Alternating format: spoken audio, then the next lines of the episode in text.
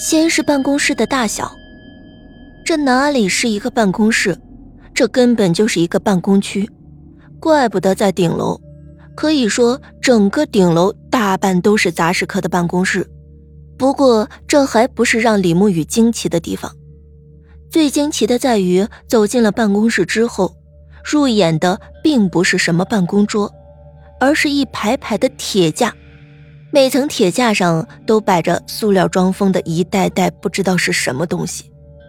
李沐雨好奇地走近看了看，只见每个塑料封袋上都贴着一个标签在标签的顶部“政务”两个字高高的写在那里。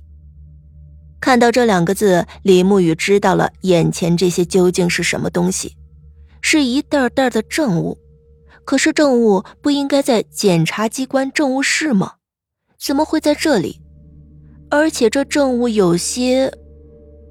李沐雨看到第一个证物，标签上就写着“案件：西山村闹鬼事件”。李沐雨好奇，再次的看向旁边的一袋证物，“案件：张家坝水鬼杀人事件”。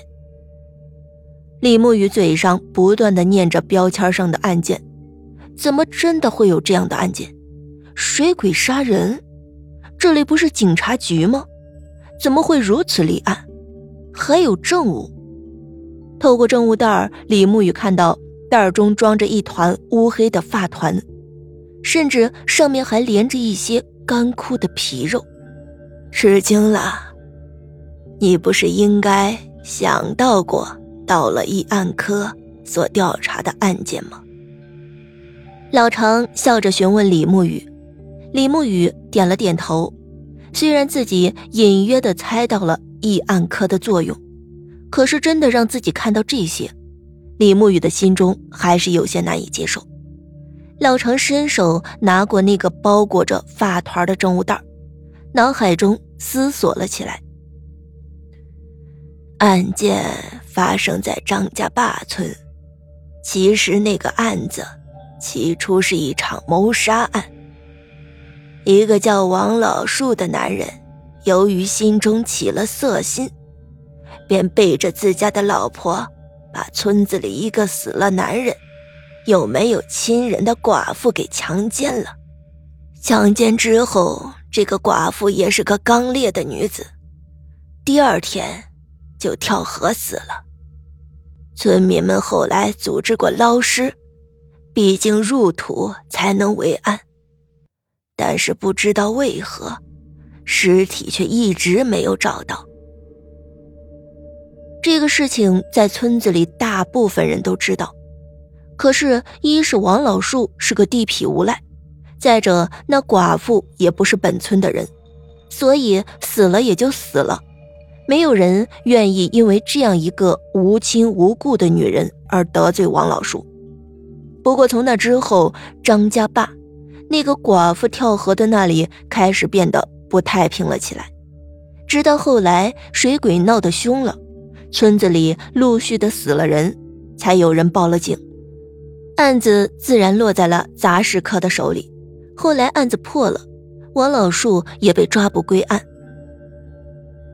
李慕雨听到老常讲着，心中不免好奇的问道：“你们？”是怎么破的案？自然是见到了水鬼，然后破的案。老常平淡无奇的回复着，似乎这样的事情并没有什么好惊奇的。李沐雨被老常带到了医案科，本就心中充满好奇的李沐雨走在医案科的大门后，被眼前的一切深深的吸引了。那是本该摆在政务室的政务。可是，在这里，这一袋袋的证物却在诉说着一个个灵异的故事。李慕雨手中拿着张家坝水鬼事件的证物，询问老常。老常回忆了一番，便开始讲述了那个案件的始末。那场水鬼事件发生的时间是五月份，那会儿天气已经开始有些燥热，尤其是小平村这里。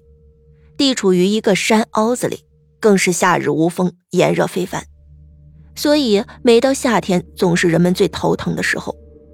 不过在这个村子里，有个地方却是村民们都知道的乘凉解暑的去处，但是那里总之没有人会真的为了乘凉而去那里。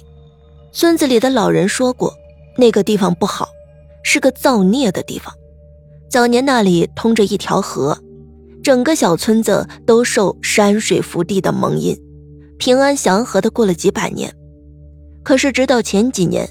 市里开始兴建水利工程，在村子旁边建了一个大型的拦河项目——陈家坝。老人们都说，陈家坝的建设破坏了整个村子的风水，而且那陈家坝正好建在风水上所说的阴煞位。之所以陈家坝在这炎热的夏天依然凉爽，那完全是因为阴气重的原因。白天还好。要是晚上，指不定会有什么聚集在那里。由于老人们的告诫，村子里的村民从来不去陈家坝乘凉。陈家坝自打建好之后开始蓄水，就一直没有缺少过诡异的传说。河水被陈家坝一拦，河中从上游流下的种种事物都被拦在了陈家坝里。加上陈家坝蓄水量大，水深。所以一直传说陈家坝的水里有些什么东西。这烈日炎炎，刚好快到大暑，最热的时候到了晚上，村子里的人都热得无法待在屋子里，纷纷拿着摇扇坐在自家门口的门槛上，扇着风，借着门洞偶尔吹来的微风乘着凉。村里的人都知道陈家坝凉快，可是碍于老人们对陈家坝的忌讳。以及关于陈家坝的种种传说，即使再热，也不会大晚上的贪图一时凉快跑去坝上。不过村子里的小孩可就不一样了，他们不知道什么叫做阴气，更不知道什么叫做忌讳，只是听大人说陈家坝绝对不能去。但是前几天才见到过阿爸大白天从陈家坝钓上过鲜美的大鱼，所以这对于孩子来说。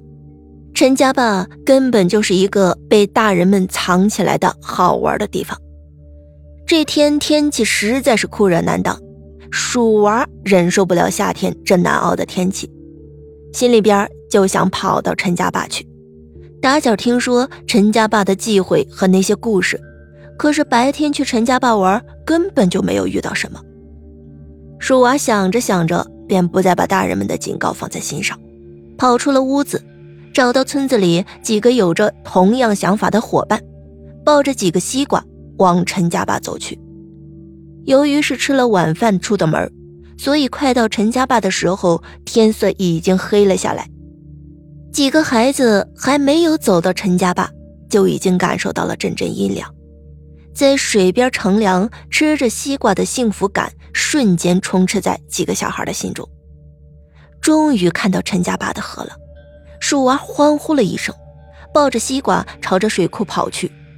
到了水边，鼠娃先把西瓜丢进了水中，退后几步，一番助跑，一个猛子就扎进了水里。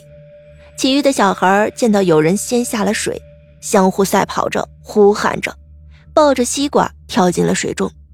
水面一阵波动，紧接着，一个个西瓜如同一个个人头般漂浮在了水面上。